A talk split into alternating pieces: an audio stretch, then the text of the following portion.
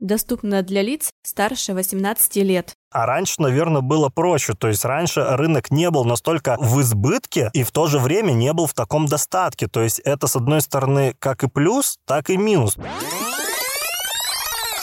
Ты начинаешь выбирать, этого много, это сложно, тут ты не поймешь, тут надо читать что-то другое. И это размыло аудиторию. И до сих пор ходят легенды, не будем называть э, ни место действия, ничего, что люди оформляли предзаказы, оформили, денежку занесли, а Ашета так до сих пор и нет.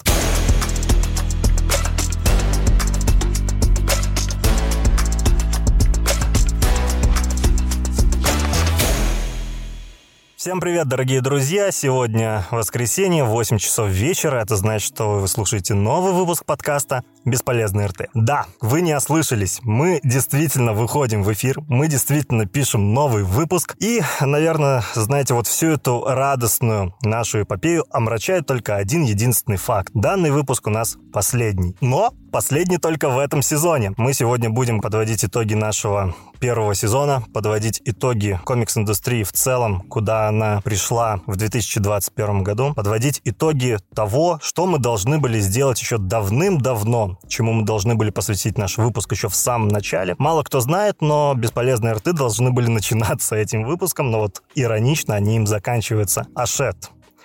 Официальная коллекция комиксов Marvel, э, черный ашет, красный ашет, конец эпохи. То, что вообще привнесла эта серия на российский рынок комиксов, а за что ее хайли, за что ее стоит похвалить. В общем, у нас сегодня будет такая, знаете, сборная солянка, потому что изначально планировалось, что выпуск будет посвящен конкретно чисто Ашету, но со временем мы поняли, что, наверное, было бы правильнее охватить вот оставшийся период с 2000, наверное, 14 по 2000 2021 год и посмотрим, что у нас из этого получится. Ген, смотри, вот началась новая эпоха, новое десятилетие, 2010-е года, как раз вот мы стали уже подростками, начали появляться все вот эти интересные журналы «Приключения Человека-паука», «Черепашки-ниндзя», карточки. У тебя были карточки? Вот скорее всего же были. Да, конечно, конечно. Были карточки, и до этого были фишки. Вот, но потом мне исполнилось 16, появился скейтборд, и все это ушло младшему брату. Скорее всего, у всех у вас что-то такое было, с чем связывалось наклейки наклейки, какие-то что-то. То есть, понимаешь,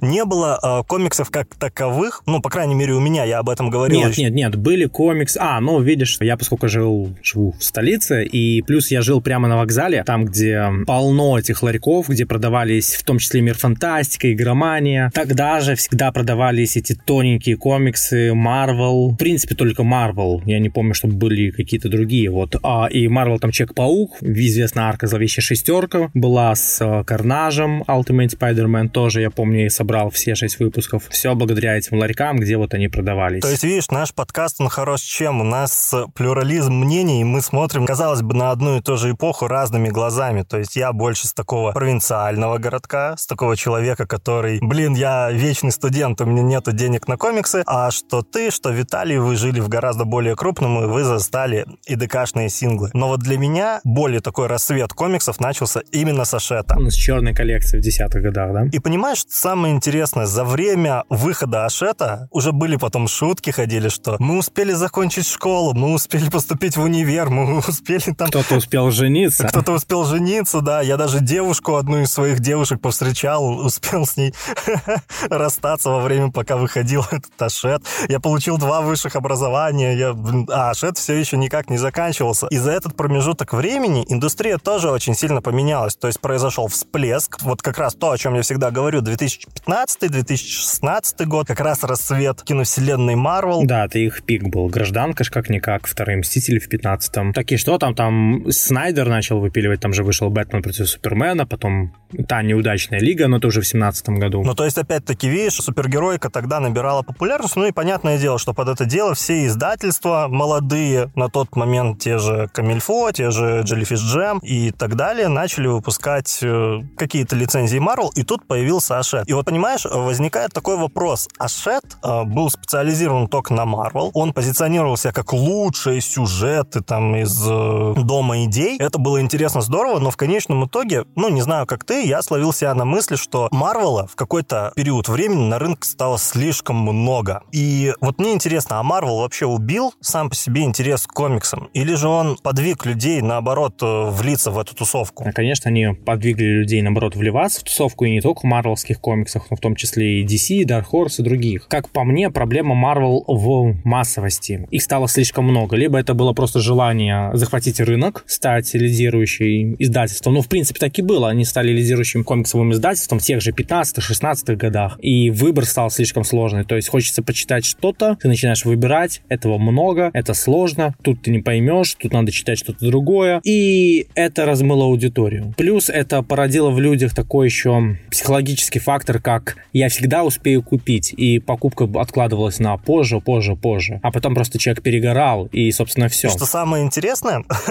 в какой-то момент аудиторию приучили, наверное, в каком-то плане к Marvel, и даже сами издательства говорили, что, блин, если мы не будем издавать Marvel, у нас просто больше ничего продаваться не будет, потому что Marvel продается. Но это было расхожее мнение, опять-таки, вот те же 15-16 года, потому что, как показала практика по итогу, спустя несколько лет, э, недостаточно того, что на томике просто стоит плашка Marvel. Ну, конечно, нужен хороший сюжет, как минимум. Ну, как минимум, да. Понятное дело, что есть и проходные вещи, есть и слабые вещи, но я к тому, что раньше был вот такой якобы стереотип, что Marvel сам себя продает, потому что это бренд, значит, продастся должно все. А вот нетушки. Вот сейчас, оборачиваясь назад, мы понимаем, что, к сожалению, индустрия комиксов в России, она при всем своем, конечно, потенциале крайне-крайне маленькая. То есть, если раньше у нас были там, ну, 5 тысяч тираж, там, может, 7, где-то 10, и в Marvel вот сейчас, когда смотришь... Тут еще маленькая ремарка в качестве тиражей, может быть, и слушателям будет интересно. А не стоит забывать, что порой издать пятитысячный тираж стоит столько же, сколько издать, там, допустим, десятитысячный тираж. Ну ладно, не 5 и 10, соотношение, допустим, там 8 тысяч и 10 тысяч, и разница там минимально, несколько копеек. И издательству и типографии,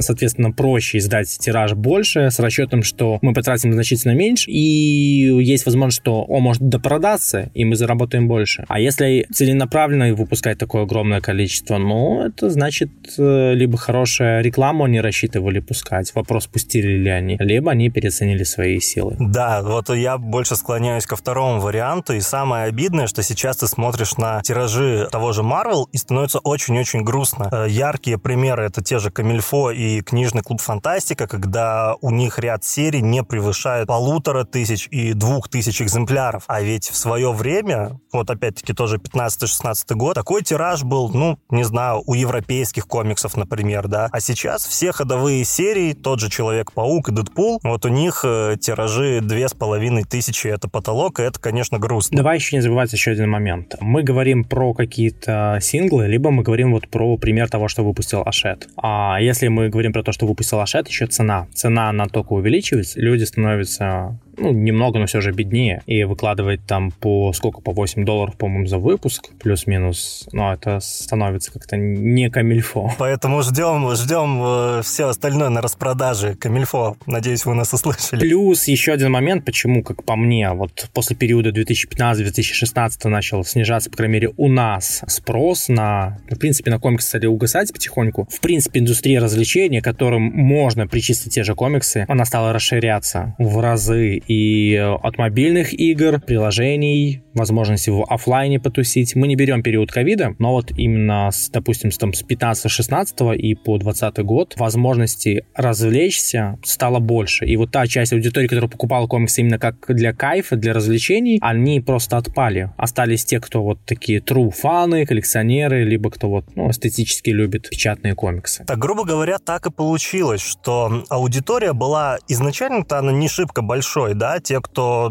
там покупали комиксы в нулевых, в начале там десятых. Потом пришла аудитория. Понятное дело, что киновселенная та же какие-то мультсериалы, мультфильмы сыграли свою роль. Кто-то пришел, знаешь, вот как э, всегда бывает э, тренды. Тренд на спиннеры, тренд на скейтборд, тренд на что-то еще. Приходит аудитория, происходит какой-то всплеск, а потом все откатывается обратно назад, и мы получаем, опять-таки, ту же маленькую небольшую субкультурную базу, которая была изначально. Вот на ней все сейчас и держится. Но на самом деле, вот э, давай мы начнем двигаться немножечко дальше по истории. Вспоминаем 2014 год, выходит Ашет, и, в принципе, появился ли он в нужный момент? Вот как ты считаешь? Да, как раз-таки вот 2014 год, это именно тогда, когда ему даже не то, что нужный момент, это логичный момент, когда ему нужно было появиться, потому что Marvel показали, что Мстители первые это не случайная удача, а после этого последовал отличный Железный Человек 3, Тор 2, несмотря на то, что говенный сюжет, но в принципе довольно неплохо тоже показал себя. А, там Кэп второй вышел, и учитывая, какие планы были на последующую киновселенную, они сделали все логично, они в нужный момент пришли. Приди они чуть раньше, старт был бы, ну, не такой яркий, наверное, как в 2014 году. Приди позже, возможно, к тому времени, там, в 15-16 уже какое-то другое издательство бы опередило. Поэтому вот именно 2014 год, именно тогда, когда ей нужно было выходить, и они большие молодцы, что они успели. Плюс они смогли насытить потребителей, то есть обычных фанатов, которым хотелось как раз-таки в тот момент еще больше. Потому что к 2014 году вышло несколько фильмов Marvel, люди хотели еще, дайте еще. В игровом сегменте очень мало было, что могло это удовлетворить. И, собственно, люди, да, люди начали обращаться к комиксам, и здорово. То есть это выстрелило то, что нужно было. Как раз-таки вот этот вот момент, он стал переломным, когда издательство ЭДК уже перестало существовать, начало формироваться новая веха издательств, начали приходить новые люди. И вот то, о чем я тебе говорю, что вот ты, э, живя в столице, да, ты мог застать там и ДК старые и синглы, и даже сборники. Для меня это все был абсолютно темный лес, то есть максимум это там, ну погоди какой-нибудь, да, там Том и Джерри, Микки Маус, а вот что-то новое, когда оно начиналось уже там с тех же героев, злодеи, Человека-паука и так далее и тому подобное, потом я увидел, точнее даже не увидел, мне мама рассказала о том, что вот смотри, там какие-то новые комиксы про Человека-паука, она мне купила на э, ночной ярмарке, я был просто вау, я был в шоке, хотя я тогда, ну, не расценивал это как что-то невероятное, то есть для меня это были, ну, да, книжка с картинками, та же самая, и только потом, наверное, вот в том же 2014 году, может, чуть позже, у меня начало э, формироваться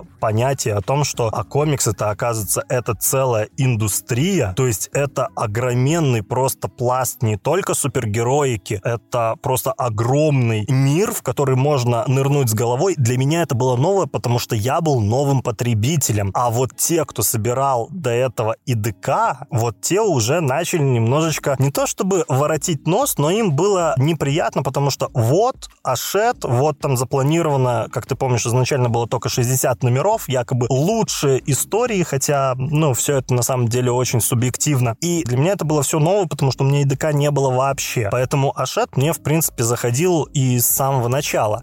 А давай вообще начнем с того, с чего ты лично пришел в комиксы. Вот, знаешь, ну, я типа не могу сказать, что это был Ашет, потому что у меня это было, ну, немного раньше, я об этом говорил еще в, в седьмом эпизоде, что это все-таки Микки Маус. Но вот подсел, подсел я конкретно благодаря Ашету, и большое ему за это спасибо, хотя даже начинал его собирать немного с другими мыслями, об этом я сейчас тоже чуть дальше расскажу. У меня было, а, как я говорил, это самые обычные такие синглы ДКшные, а именно вот Человек-пауку, по-моему, еще у меня был Халк с Росомахой, конечно. Боже, насколько на карманных денег на это счастье ушло. Наверное, на даче теперь до сих пор лежат просто ящики с а, этими выпусками. Но после этого они как-то начали пропадать из продажи. Точнее, они оставались в продаже, просто менялись их локация. Я не думал, что можно просто побегать поискать. Поэтому они как-то постепенно выходили из моей жизни, и плюс потом появились другие развлечения, комп нормальный, там, плойка, скейт и так далее. И стало не до комиксов. А потом я как-то на главпочтампе в Минске увидел, если многие помнят, в принципе, на почтах есть стенды с различной продукцией, журналы и так далее. И вот там, вот, вот там вот продавался черный ашет. Это был,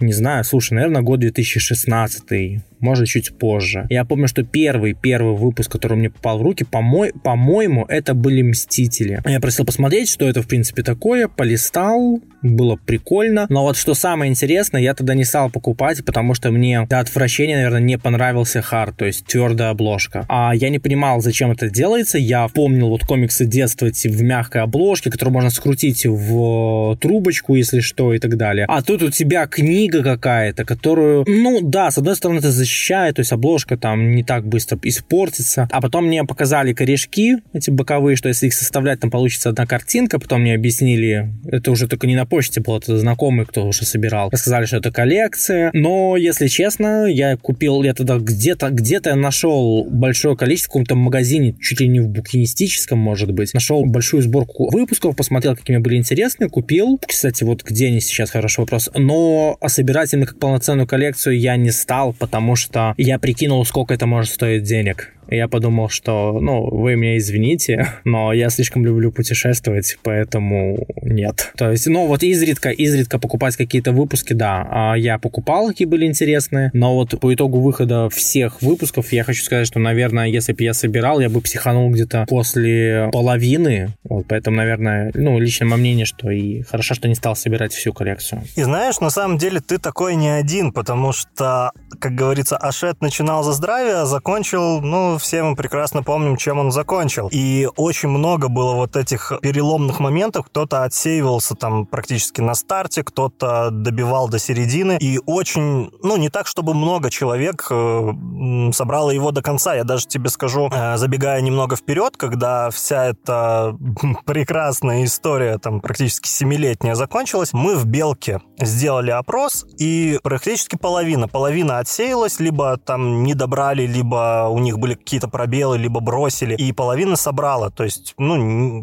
не так уж это и много людей, потому что в свое время очень много в Беларуси, в России-то с этим было, конечно, понятное дело проще, а у нас вот были проблемы, потому что и нерегулярно выходили выпуски, и были подорожания, и были пробелы, и вообще, знаешь, вот как по-твоему, вот была ли хорошая идея именно периодического подобного издания? Или как лучше сейчас? Ну, потому что, понимаешь, ты вот вроде ты понимаешь, что у тебя каждые две недели должен выходить выпуск, выпуск, и ты должен так как-то на это денежку немножечко откладывать. И не получилось ли так, что Ашет задал в какой-то степени тенденцию вот этого вот э, выхода пулеметной очередью, когда ты просто не успеваешь уже ни за чем следить, ты держишь в голове, что у тебя за месяц там должен выйти на два новых томика Ашета, а еще потом э, как раз в 15 году, в 16 издательства начали вставать на ноги, начали тоже выпускать там по 2-3 книги в месяц. Ты понимал, что, блин, а раньше, наверное, было проще. То есть раньше рынок не был настолько в избытке и в то же время не был в таком достатке. То есть это, с одной стороны, как и плюс, так и минус. То есть теперь ты мог прийти, и тебе не надо было выискивать там вот эти вот редкие какие-то комиксы, которые продавались в книжных магазинах на полках с детской продукцией, потому что уже были и отдельные магазины специализированные, но с другой стороны, ты приходил, и у тебя просто глаза на лоб, потому что, а, а с чего начать? Но в какой-то момент это начало разрастаться в такой огромный пузырь, который, ну, к сожалению, лопнул и привел он к тому, что мы имеем сейчас. Смотри, мое мнение довольно, довольно простое. Да, они молодцы, что дошли до такой идеи. В чем они косякнули? Во-первых, это в количестве. Они действительно превратили это в пузырь, который лопнул. А они перенасытили на 7 лет. Растягивать это чудовищная просто ошибка. Им нужно было сокращать два раза. И вот сколько? 556? Вот, ровно половину. Это было бы оптимально нормально. И то, да, кто-то скажет, что это много. Но смысл в чем? Вторая их ошибка – это распространение. В Беларуси была огромная проблема в последние года с э, тем, чтобы найти Ашет. Его задерживали с отгрузками, его задерживали с э, привозом новых обещанных выпусков. И самое смешное, что а, Ашет работал только с одной компанией а, напрямую в Беларуси. И, в принципе, мимо них пойти можно было одним путем. Это поехать напрямую в Россию и купить значительно дороже. То есть проблема их то, что они вот так вот на цепись поступили по отношению к реализации в Беларуси. Я знаю, что, по-моему, Ашет также реализовывался в Казахстане. Тоже были большие проблемы. А как идея мне нравится. Мне, в принципе, нравится идея подписки. Ну, то есть тут в России она, по-моему, реализуется именно как подписка. Ты можешь оформить оформить на сайте издательства, тебе дважды в месяц будет приходить, и ты не будешь париться, что надо бегать куда-то выискивать. А в Беларуси такого нету, к сожалению, но в принципе вот такого периодического выхода идея классная. Вопрос дважды в месяц немного ли это, но если бы они выпускали это раз в месяц, то это, соответственно, с их объемом в 7 лет растянулось бы в два раза дольше, то есть на 14 лет. Понятно, никто бы такой собирать не стал. И плюс всегда хочется быстрее денег получить, отбить лицензию и затраты на производство. Поэтому, да, идея мне нравится, но вот именно как реализация их, это большое количество ошибок. При этом, знаешь, самое смешное, мы прекрасно понимаем, что в Беларуси у нас же выпуски выходили с опозданием где-то примерно там на год. Я тебе сразу объясню, и слушателям будет, наверное, интересно, такой маленький инсайт, почему а, выходило так, и почему выходят все коллекции, неважно, Ашет, Диогастини или какие-либо другие. Они сначала выходят в Россию, их обкатывают и смотрят, в принципе, нужно ли это аудитории. И после этого включается такой приличный печатный станок, и начинается печатать тираж и на Беларусь, и на Казахстан и на другие страны, где он также реализуется. По-моему, они недавно стартовали в Прибалтике, что самое интересное. Хотя с учетом русскоязычного населения это логично было. То же самое касается всех этих моделей кораблей, вот этой коллекции героя Marvel 3D. Плюс про Красный Ашет интересный факт, что когда в Беларуси именно официально вот представители Ашета начали выпускать вот эту новую коллекцию супергероя Marvel, официальная коллекция комиксов, красная, там же первый выпуск был Человек-паук, то в Озбае, для тех, кто слушает нас не из Беларуси, это одна из крупнейших, наверное, книжных сетей в Беларуси. В Озбай вот в этой сети продавались уже, по-моему, 12 или 13 номер. То есть Озбай поступал просто, они ехали в Россию, закупали там и продавали здесь за, ну, в два раза дороже. Там даже не в два раза дороже, там иногда были, доходило до абсурда просто. А... Не, смотри, смотри, там доходила цена максимально была 40 рублей, чуть больше, чем в два раза. Но тоже надо понимать, что раньше и курс был другой, и вообще, знаешь, вот со всей этой ценой интересный момент, потому что вот что убило Ашет, один из... Блин, я хочу это все оставить напоследок, но видите, дорогие друзья, мы сейчас это обсуждаем, и это все вылазит по ходу уже обсуждения. Одна из главных проблем, которая убила Ашет, это, конечно же, ценник, потому что а, рекомендуемая цена — это одно дело. То есть, если он там в России продавался 599, может, 649 рублей, я очень много раз встречал тот э, вариант, люди жаловались, что в комик-шопах российских этот ценник мог доходить там и до 700, и до 800, в отдаленных районах порой вообще до 1000 рублей. Нам же в этом плане повезло гораздо больше, потому что у нас и с опозданием шли эти выпуски, и они стоили гораздо дешевле. И, наверное, до какого-то условно, может быть, там 40 выпуска ценник был при пересчете на рубли, наверное, где-то рублей 250 по тому моменту по курсу. И это было нормально. А потом, если в России как бы происходило подорожание, но постепенно, как бы к этому людей готовили, и это, это было привычно, то у нас он сразу моментально подорожал там на, на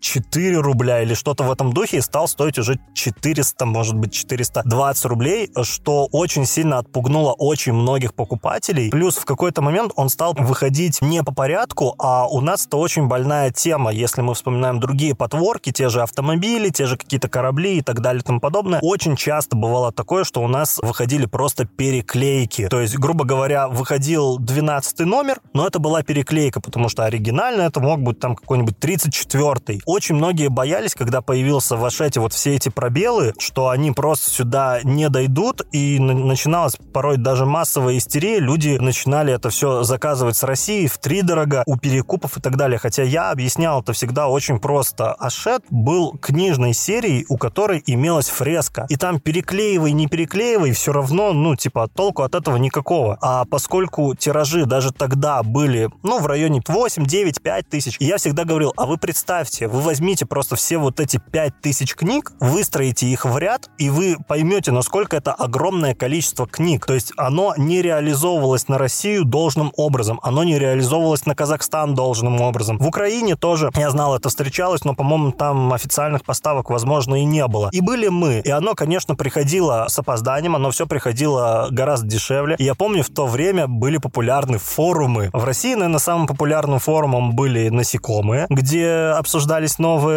подворки из серии, в том числе и. У нас это была ветка на онлайнере. И очень многие, как потом оказалось, познакомились благодаря этому форуму и вживую уже потом стали дружить. И, конечно, появлялись и соответствующие тематические группы. И, дорогие друзья, наверняка многие из вас знают группу Comics Fans Community, которая тоже выросла из паблика, посвященного Ашету, и наша небольшая белорусская группа «Белка». Поэтому так или иначе Ашет повлиял на общую ситуацию на рынке. И вот смотри, Ашет, конечно, хорошо, а, но с другой стороны возникает вопрос, а не убила ли вся вот эта система подобные потворки в дальнейшем? Ведь многие просили, многие узнали, что на Западе, а, помимо вот такого Ашета, а, выходила еще серия от Eagle Moss по DC, она была в разы лучше интереснее. Многие ждали ее выхода на русском языке, но, к сожалению, у нас азбука монополист, и такого просто выйти не могло. Но при этом у нас старались запустить и серию по Астериксу, которая, к сожалению, тоже провалилась, хотя, казалось бы, там не так уж всего этого много. И «Звездные войны» выходили, потом «Красный Ашет». И вот интересно, убил ли Ашет вообще актуальность подобных серий, и есть ли смысл, ну, сейчас-то, возможно, нет, сейчас люди от этого подустали, да и рынок перенасыщен,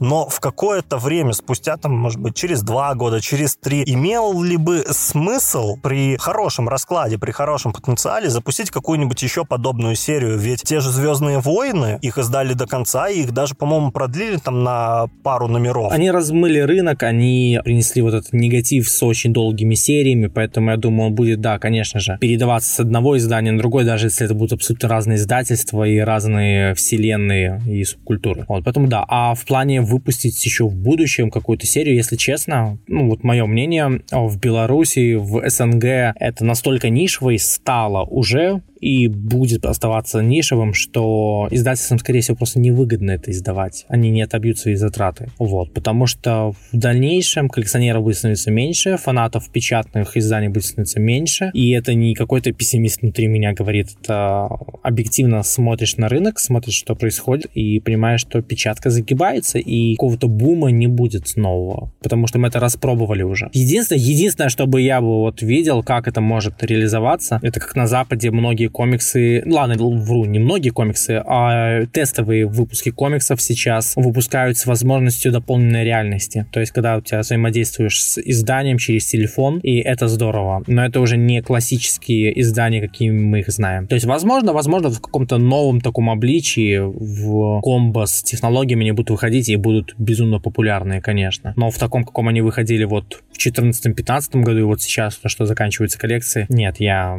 не верю, что может быть какой-то еще бум, интерес и популярность. Ну, просто видишь, ты тоже правильно сказал, именно и с точки зрения того, что сам формат печатной продукции, он уходит уже как бы, не хочется говорить в небытие, но он становится уже не настолько популярным, а если мы говорим о комиксах, то основная проблема в том, что вроде как пытаешься привлечь какую-то новую аудиторию, и мы с тобой об этом уже тоже говорили, что э, сейчас у нас гораздо индустрия развлечений развита, и можно деньги тратить не только на комиксы, но и на ряд других интересных приколюх, а э, мы считаем, что мы сейчас на наших коллекциях, возможно, будем взращивать будущее поколение именно наших детей. Не думаю. Я не думаю, что мы будем на каких-то коллекциях комиксов взращивать наших детей. Это вопрос, чтобы наши дети нас не взращивали на своих интересах. Да, да, это к вопросу о том, будет ли им это интересно. В любом случае издательства не так мыслят. Они не думают, что надо издать, что потом кто-то взрастил, и, возможно, через лет 20-30 мы сдадим что-то, которое будет популярно популярны. Им нужно прямо здесь и сейчас, поэтому издается у нас Marvel, а не DC. Потому что фан-база Marvel банально в СНГ больше, чем DC. Mm, да, и просто DC на самом деле монополия просто у азбуки, вот и все. Поэтому больше издавать, это, да, издавать да, и некому. Тоже, это тоже правда. Тоже Но правда. просто смотри, я к тому, что, видишь, мы росли на таких вот редких комиксах, возможно, там от каких-то дядей, может быть, от каких-то старших братьев что-то вот такое переходило. А с другой стороны, смотри, вот наши дети уже, при условии, что им это интересно, интересно только вот при таком условии, они уже будут видеть разнообразие того, что собрали мы. То есть у них не будет только там определенная супергероика, да, или какие-то там детские комиксы по типу Микки Мауса и Тома и Джерри. У них будет огромный диапазон именно жанровый, и они могут для себя что-то найти. Ну, конечно, если им это будет интересно. Может, это все просто канет в какой-то момент, и мы будем сидеть и такие, эх, а в нашей молодости такого типа не было. В нашей молодости мы искали ашет по ларькам.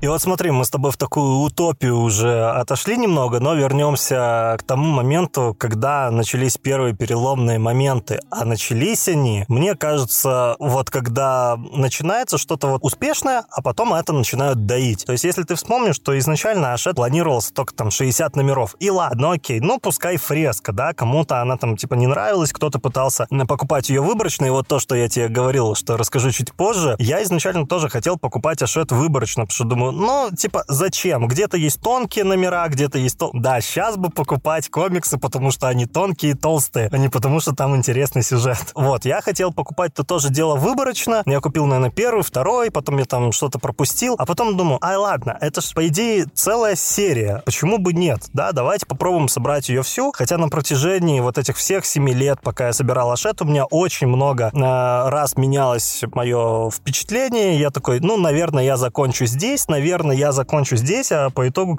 казалось, я собрал его полностью. И это, блин, дорогого стоило, потому что в какие-то промежутки просто бывало такое, что нету денег, ты думаешь, ну, допустим, я подожду и закажу его потом, потому что в какой-то момент, если раньше при большом тираже Ашет продавался вообще, ну, в каждом городе, даже в маленьком, даже иногда в деревнях в каких-то почтах ты мог найти там один несчастный выпуск, то потом уже начались проблемы, и можно было купить либо в крупных городах, либо привет, спасибо, онлайн-киоск. Ну, хотя в свое время у онлайн-киосков тоже же не было пунктов самовывоза по стране, да, был только, например, в Минске там несколько пунктов, и в какой-то момент я мог просто это все дело собирать, там 5 номеров, 10 номеров, и забирать их паками. Ну, раньше это работало, а потом просто, когда э, тиражи стали меньше, когда и продаваться Ашет стал тоже не везде, ты начал ловить себя на мысли, что ты пропускаешь номера и где их как найти. И очень долго я... У меня было очень много много пробелов. Я тоже думал, что ну ладно, ну не соберу, да не соберу. И что самое интересное, с первого по определенный выпуск без пробелов у меня Ашет собрался только когда вышел 130 По итогу я собрал все 156, но у меня были проблемы, и я искал их и в Беларуси, я искал и в Питере, я искал и по стране. Единственное, что я, конечно, не переплачивал за все это дело, хотя были люди, которые, ну, покупали его напрямую в России. И до сих пор ходят легенды, не будем называть ни место действия, ничего, что люди оформляют оформляли предзаказы, оформили, денежку занесли, а Шета так до сих пор и нет. Но, возможно, это э, легенды, потому что такого,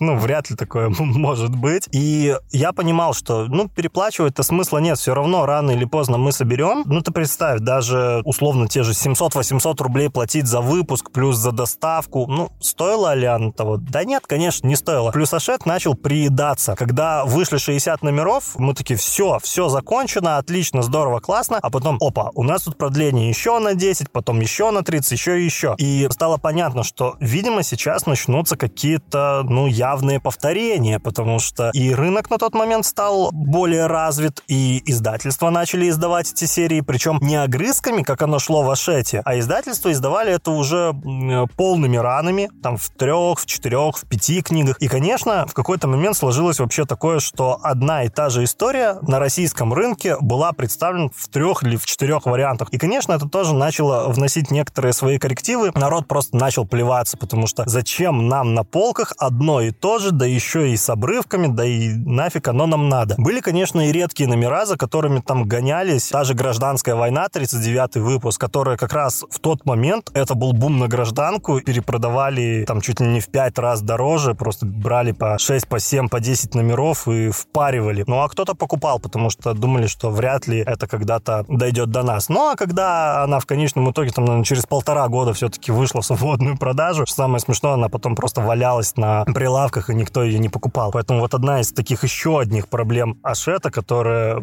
сам же себя, как говорится, как уроборос схватил за хвост, это его бесконечность. И, в принципе, да, если смотреть на варианты Ашета западные, там, на польский, на чешский, на немецкий, да, там были другие выпуски. В оригинале он вообще, по-моему, до, до 200 выпусков был продлен, а здесь здесь уже интерес начал, ну, падать, наверное, на 120-х, и последние выпуски уже выжимались настолько, насколько было можно. Но за что определенно стоит сказать Ашету спасибо, и об этом почему-то все забывают. То есть Ашет принято хаять, но никто его почему-то не хвалит. А ведь в Ашете вышло огромное количество историй, которые никто никогда и больше никак не издаст. То есть я сейчас в первую очередь говорю о классике. Как по мне, наоборот, исторические ставки — это здорово. Вопрос, да, в массовом читателе, в массовом потребителе, а интересно это ли ему. Но таким образом издательство пыталось внести разнообразие истории. То есть, а, если бы шел поток одних после 80-х, то есть современных историй, читатель, который оценивает именно историческую часть, наверное, он бы заскучал. Ну, видишь, то есть получилось в какой-то момент э, замкнутый круг, потому что издательства, они пошли по-другому, они начали издавать Marvel Now, а Ашет уже на тот момент как бы издал и м, нулевые,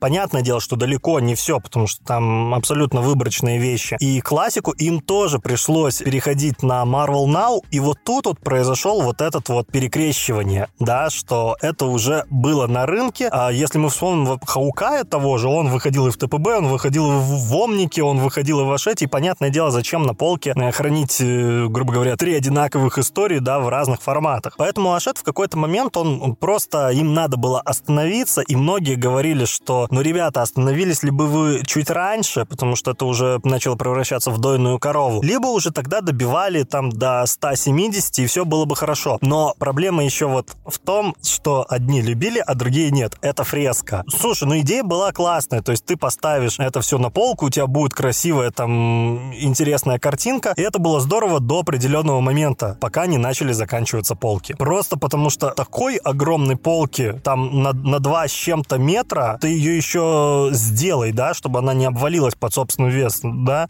Им нужно было делать две фрески, что с расчетом, что люди смогут разделять все-таки. Ну, наверное, об этом, понимаешь, э, никто не думал. Они просто эту фреску продлевали, и там же эта фреска, по сути, идет еще дальше. И, наверное, это был самый такой мягкий вариант, да, закончить на 156, хотя многие тоже недоумевали. Не 160, не 150, даже не 155, а вот 156. И ты, когда смотришь на полку, ты еще должен психологически понимать, что нет, ты не бросил серию, ты ее собрал. Просто она закончилась вот на таком номере не совсем для нас привычным, потому что мы привыкли, что обычно это все заканчивается какой-то крупной цифрой, круглой точнее. И Ашету еще очень сильно в свое время, наверное, я даже не знаю, не то чтобы палки в колеса вставили, но ты, если вспомнишь, он еще не успел закончиться, а уже начался красный. И тогда тоже вот первый выпуск это Человек-паук, и в черном Ашете первый выпуск Человек-паук, и люди просто, ну, как бы у них было недоумение, это что, то же самое? Это что, типа перезапуск? Зачем? А по итогу идея-то красного Ашета была очень-очень классной, хотя я его сейчас не собрал, а на момент, когда вы слушаете, дорогие друзья, этот выпуск, красный Ашет тоже уже закончился, поэтому эпоха вот вся эта прошла и закончилась, да? Было интересно вот что. Красный Ашет практически с большего он не пересекался с черным. Он шел как хорошее такое дополнение, то есть там сюжеты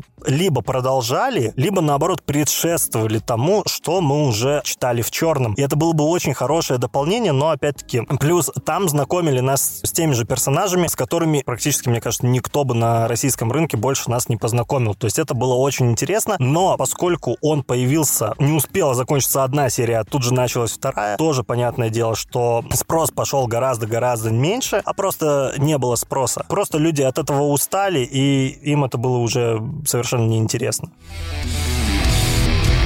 И вот что получается. Казалось бы, да, на старте это все выглядело очень интересно. Избранные сюжеты, комиксы раз в две недели. Вообще, я считаю Ашет э, очень хорошим с точки зрения того, что он был массовым. То есть ты его мог купить, ну, реально, в любом городе, даже самом-самом маленьком. Тебе не обязательно было ехать в столицу, в специализированный комик-шоп или где-то его там заказывать. Ты мог, как ты говоришь правильно, э, купить его и на почте, и в обычном... На почте, да, конечно. Да, либо в обычном газетном киоске, это, разумеется, подкупало. Но когда ты смотришь на все это, что Ашет выходил там 6 лет, и он не смог, наверное, в какой-то, да и не мог, в принципе, потому что был же и головной офис, у которых тоже были свои определенные требования ко всему этому делу. Он не мог приспособиться к тому, как э, индустрия пыталась шагать вперед. И тут тоже такой вопрос, а надо ли было? Вот, то есть в какой момент произошел вот это вот перенасыщение рынка, и, скорее всего, что это 17-18 год, и тут можно об этом и рассуждать, и спорить очень долго, было ли это хорошо, либо наоборот плохо. Но вот Ашет, если мы вспоминаем о основных факторах, которые его сгубили, то, конечно, это в первую очередь долговизна, то есть и не только по количеству выпусков, да, но и все-таки 6 лет, как мы говорили в самом начале, кто-то и в школу уже успел закончить, и универ закончить, а Ашет все выходил и выходил. Второй момент, когда начались повторы, и кто-то стал тогда уже отсеиваться. Третий момент, это, наверное, фреска, которая, с одной стороны, она, в принципе, принципе, наверное, должна была побуждать людей к покупке, что вот, смотрите, картинка, картинка, она же полная, вы же не хотите дырки посреди, ну, полотна. Ну, это вот лично мое мнение, это очень такой грязный трюк влияния. То есть издательство побуждает покупать с расчетом, что мы должны испытывать вину и какой-то дискомфорт за то, что мы не купили. По-моему, это тоже один из таких косячных моментов. То есть я бы вот собирая, оплачивая каждый выпуск немалые деньги, учитывая, что на тот момент был студентом, у которого вечно денег не было, я должен еще что-то испытывать, какой-то страх, что я не соберу, или какой-то дискомфорт того, что я не, не собрал номер, теперь у меня будет дырка. То есть это косяк. С одной стороны, это понятно, что это а, цепляет людей, подсаживает центр, но с другой стороны, это вызывает вовсе не те ощущения, не те эмоции, какие должна вызывать коллекция. Ну, то есть это, грубо говоря, самый обыкновенный bait на покупку. Да, да, по факту это именно этот bait. Вот. И многие от этого, конечно, отошли, то есть начали делать суперобложки, но это же все равно не то. Ну да, ну скрыл ты эту фреску, скрыл ты то, что у тебя там, например, только выборочные какие-то сюжеты, потому что очень много э, было дискуссий в свое время в интернете, и у каждого, как говорится, правда своя. Вы что, покупаете комиксы ради фрески, или вы покупаете комиксы ради комикса? И тут, ну, как бы у каждого было свое мнение, потому что раз уж ты платишь такие деньги, а деньги по итогу-то на всю эту коллекцию ушли шли, ну, относительно не маленькие, да? Ну, конечно. Вот умножь 156 на сколько? На 8 долларов. И, ну, да, ладно, минус плавающий курс, все остальное, но я думаю, 1000 долларов суммарно за всю коллекцию ушла. Да, да, я где-то считал, по-моему, ну, если ты, конечно, покупал где-то там со скидками плюс-минус, у тебя это могло выйти там в районе 750 долларов. Если мы берем российские цены, да, которые были значительно выше, там чуть больше тысячи, ну, то есть это все равно это достаточно, ну, не, не маленькая сумма.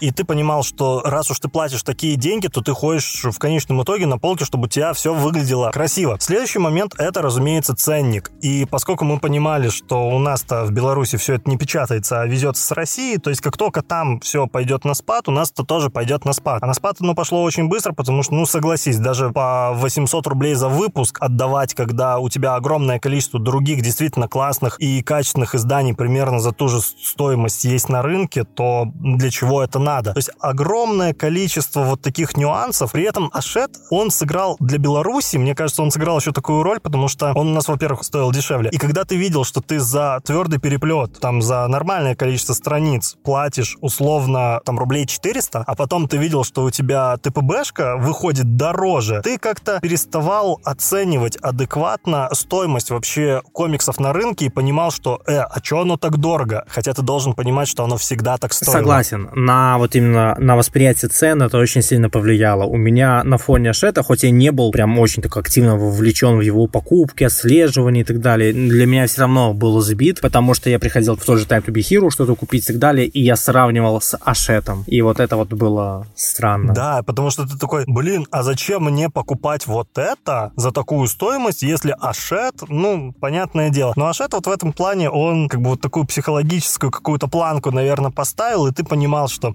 любой другой хард при цене там в два раза дороже, хотя условно адекватная цена, она тебе оказалась завышенной. И ты такой, хард за 25, это дорого. Хард за 12, о, это норм. То есть вот такой вот момент. И вообще, если оценивать Ашет вот так вот с точки зрения прошедшего времени, мне кажется, серия все-таки была хорошая. Да, в ней были свои проблемы, да, там были слабые, ну, где-то слабые сюжеты, где-то они не закончены, но тем не менее для кого-то, я не буду говорить за всех, я не буду говорить, что для многих, но для кого-то все-таки Ашета стал вот такой дорогой в мир мир комиксов разнообразных, но в то же время он кого-то и от этого отпугнул. В частности, меня. Поначалу я читал Марвел с удовольствием. Я читал его в захлеб. Я тебе правду скажу, у меня вот хоть и собран весь Ашет, но он весь не читан. То есть я прочитал, наверное, 60, может быть, чуть больше номеров, а потом я понял, что Марвел, он просто бесконечен. И ты читаешь вот все эти ребуты, перезапуски, опять вот эта вот отмена глобальных событий. Может быть, кому-то это интересно, но я начал отходить очень сильно от Марвел, и в тот момент я начал начал читать действительно альтернативу. И от этого, в принципе, становится грустно, потому что вот был пик, но смотря вообще на общую ситуацию на рынке, задаешься вопросом, а будет ли еще когда-нибудь вот этот пик, смотришь на свои полки, понимаешь, что, блин, и серий очень много дропнутых, а Marvel все выходит, и выходит, и выходит. И будет выходить. Пока, собственно, существует, пока не будут производить свои фильмы, мультфильмы, игры,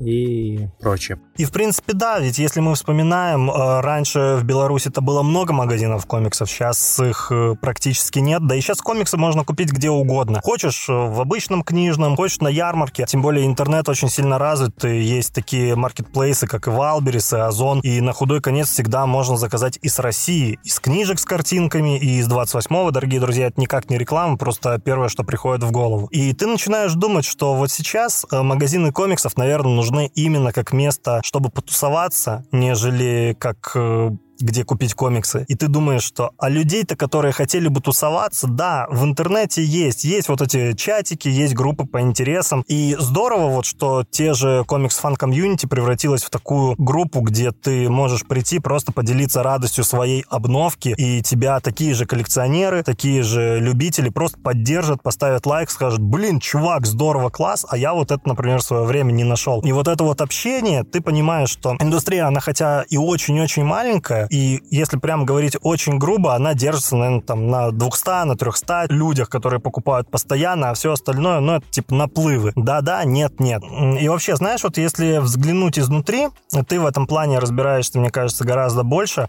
Вот как э, выглядит сейчас э, среднестатистический покупатель, как сейчас э, вообще ситуация на рынке комиксов, если мы берем какой-нибудь отдельно взятый комик-шоп? А, давай скажем, что в комик-шопе спрос сейчас, как и, в принципе, был во второй половине 2020 года, это манга, потому что а, ее фан-база, по крайней мере, в Беларуси растет значительно быстрее, чем тех же комиксов. Но если касаться комиксов, то это все равно какие-то популярные, типа того же Бэтмена, Человека-паука, там, Дэдпул, какие-то хиты, которые вот выходят. Вышел фильм, люди пришли, спросили. Вышел сериал, люди пришли, спросили. А чтобы просто люди приходили, как бы вот я почитал такое, чтобы еще взять. Такое, конечно, тоже есть, но этого меньше значительно. Поэтому угасает. Всегда будет в тренде то, что в тренде. Оно вот что-то среднестатистическое, о чем не снимают, не говорят, не играют, оно будет для вот, как ты сказал, 200-300 человек, которые составляют такое ядро постоянных э, покупателей и тех, кто интересуется. А, да, и, кстати, самое интересное еще, что, да, благо есть такая вещь, как предзаказ. То есть, вот, допустим, издательство анонсирует выход чего-то,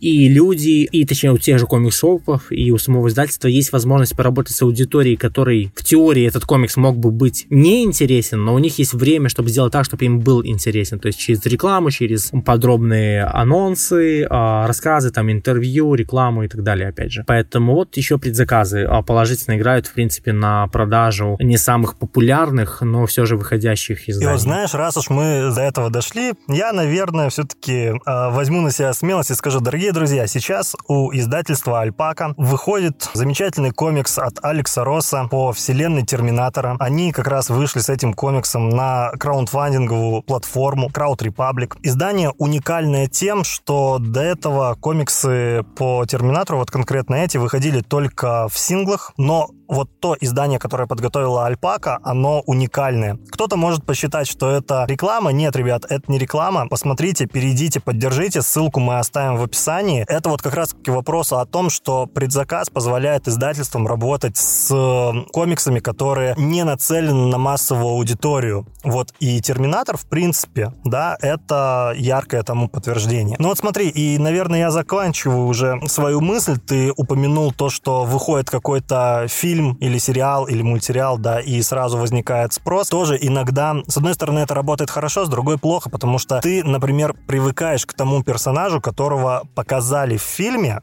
а потом ты идешь читать комикс и понимаешь, что там-то он прописан совсем другим. Там он выглядит совсем по-другому, он ведет себя совсем по-другому, и ты понимаешь, что вроде это как первый источник, но он уже не настолько тебе интересен, как было интересен экранизация. И, дорогие друзья, наверное, вот на такой ноте не, не подумайте, что не позитивный, мы все еще надеемся на то, что индустрия выстрелит, сейчас открываются новые магазины, открываются новые издательства, тоже очень много всего не издано, рынок переформировывается, где-то выстреливает манга, где-то все-таки еще выстреливают комиксы. Мы надеемся, что в ближайшие пару лет ситуация изменится. И она в любом случае изменится. Будем надеяться, что в лучшую сторону. И наш подкаст, наверное, тоже изменится в лучшую сторону, потому что вместе с окончанием эпохи Ашета закончилась эпоха первого сезона подкаста «Бесполезный РТ». За эти несколько выпусков мы рассказали вам о том, как вообще менялась индустрия комиксов в России, как мы пришли в комиксы, почему мы начали начали записывать подкаст. И мы тоже надеемся, что мы, как и индустрия, будем идти дальше. Возможно, будем как-то менять формат, но будем оставаться все такими же честными, непредвзятыми и искренними. И хотим сказать вам всем большое спасибо за то, что были с нами, за то, что продолжаете нас слушать, за то, что вы так же, как и мы, увлекаетесь комиксами и открываете для себя с каждым разом что-то новое и интересное. Второму сезону быть, конечно, обязательно. Он будет наполнен не только нашими болталками.